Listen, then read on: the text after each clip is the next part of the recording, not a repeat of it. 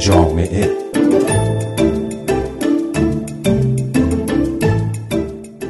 در این بعد از ظهر جمعه سلام می کنم به شما. من فهیم خزر هیدری هستم با مجله جامعه رادیو فردا. یک عصر دیگر رو در کنار شما خواهم بود. سپاسگزارم که به ما پیوستید.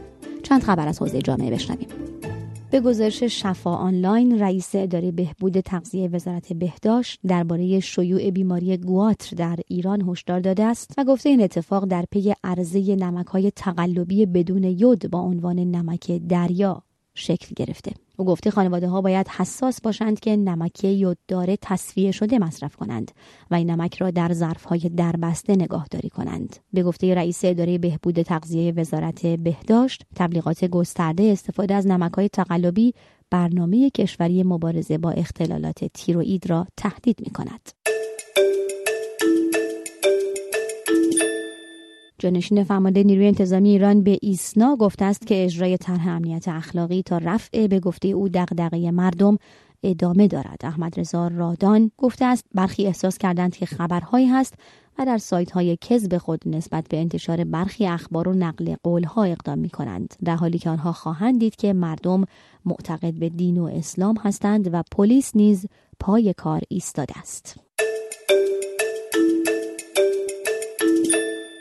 و اینطور که واحد مرکزی خبر گزارش می‌دهد مدیرعامل شرکت مخابرات استان اصفهان گفته است که تعدادی از کارمندان این شرکت مکالمات محرمانه شهروندان اصفهانی را میفروختند.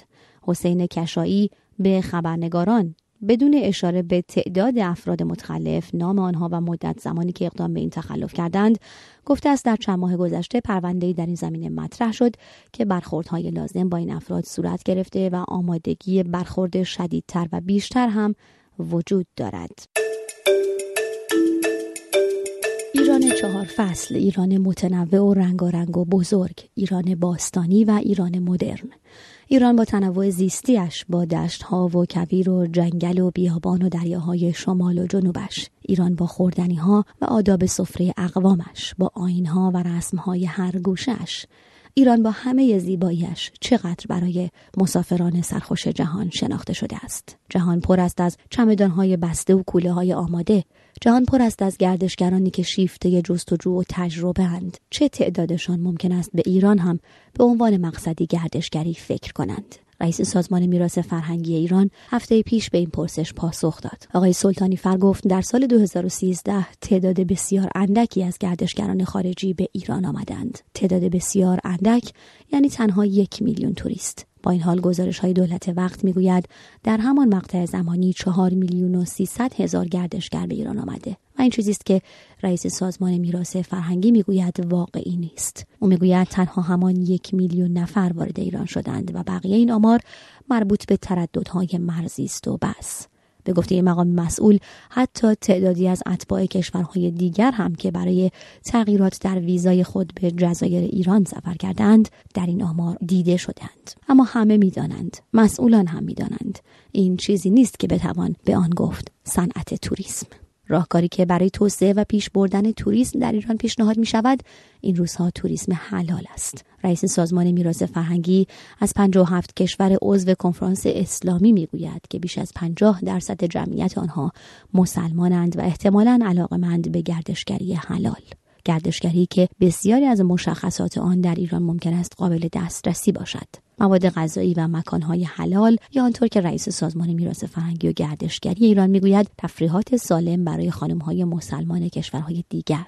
گردشگری که به آن حلال می‌گوییم دقیقا چه ویژگی هایی دارد؟ فریدون خواوند اقتصاددان که در حوزه اقتصاد گردشگری نیز مطالعاتی کرده است. در خیلی از کشورهای مسلمان جهان در کنار قشرهای ثروتمند طبقه متوسط شهری هم طی 20 سال گذشته به صورت چشمگیری گسترش پیدا کرده از اندونزی گرفته تا ترکیه از مراکش تا اردن و بخشی از اینها چه ثروتمندها و چه طبقه متوسط که از تمایل و امکانات مالی برای گردشگری در خارج از کشورهاشون برخوردار هستند می‌خوان که مسافرت و اقامت اونها در خارج با اعتقادات و آداب مذهبی اونها در تضاد قرار نگیره.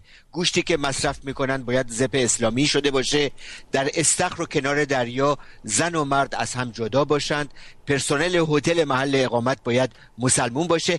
این نوع مطالبات با توجه به شمار مسلمان ها در دنیا بازار بزرگی رو به وجود آورده به نام گردشگری حلال.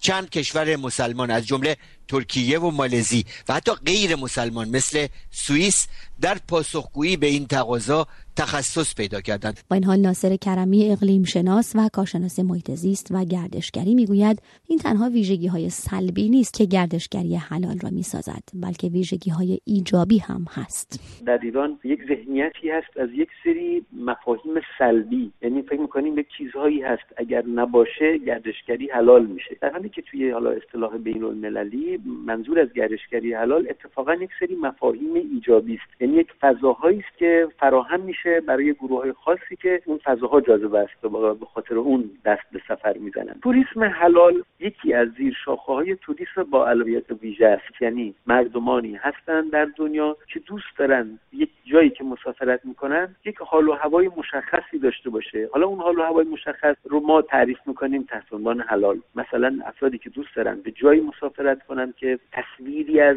عرضه سکس وجود نداشته باشه توش. توش دراگ و درینک توضیح نشه. اینها مخاطب اون بازار توریسم حلال تلقی میشن.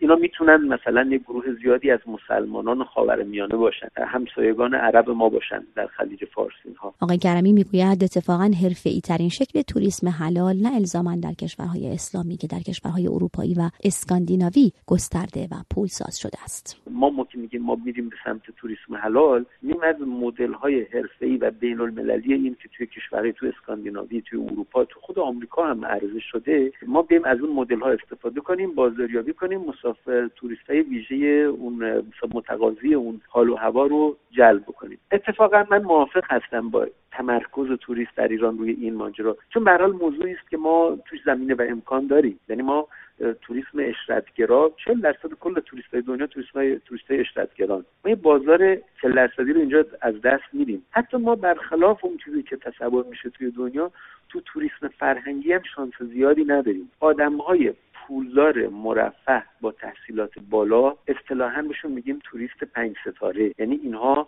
هیچ خیلی سخته براشون با یه وسیله نقلیه نامناسب با یه هواپیمای نامناسب در یک هتل نامناسب با شرایط ذهنی امنیتی نامناسب سفر بکنن. به همین خاطر برخلاف تصوری که وجود داره ایران مقصد خوبی برای توریست فرهنگی نیست چون این تصور وجود داره که اولا ایران جای ناامنیه. دوما ما اصلا هتل پنج ستاره در ایران نداریم. در بهترین شرایط ما با هتل‌های موجود در ایران می‌تونیم بگیم سه ستاره. بعد سیستم حمل و نقل حمل و نقل تو ایران چه هواپیما چه زمینی از دید توریست ها ناامنه همین خاطر ما شانسمون یک شانس محدودیه. باید بریم سراغ بازارهای محدودی در توریسم با علایق ویژه. ترکیه مالزی و اندونزی از جمله کشورهای مسلمان دارای گردشگری حلال هستند که هر سال جمع بزرگی از گردشگران حلال و غیر حلال را از سراسر جهان جذب می کنند.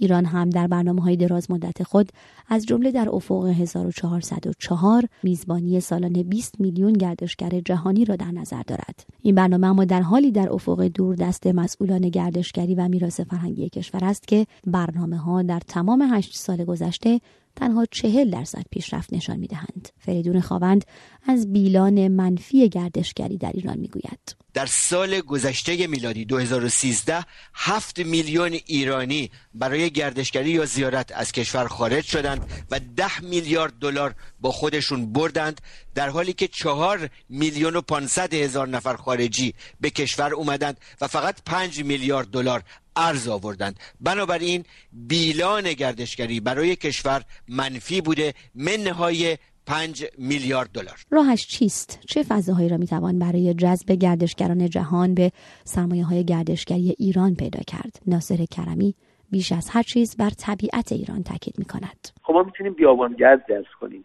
بله علاقمندان بیابانگردی در دنیا تعدادشون خیلی زیاد نیست. ولی همون گروه کم خودشون یه بازار رو گندن. همون رو ما می‌تونیم جذب کنیم. با همه اینها آنطور که رئیس سازمان میراث فرهنگی می‌گوید وضعیت عمومی ایران در نگاه گردشگران خارجی رو به بهبود است و در نیمه دوم سال 2014 و سال 2015 میلادی گردشگران بیشتری وارد ایران خواهند شد. این روزها سازمان میراث فرهنگی ایران به پنج تور گردشگری از لندن و نه تور گردشگری از اروپا که به گفته رئیس این سازمان برای ورود به ایران درخواست داده اند دلخوش است. سپاسگزارم که با مجله جامعه این هفته هم همراه بودید. با وجود این که صدای من کمی گرفته بود من فهیم قزریدری از همراهی شما ممنونم. با شما خداحافظی می‌کنم تا جمعه دیگر و مجله جامعه دیگر. خدا نگهدار.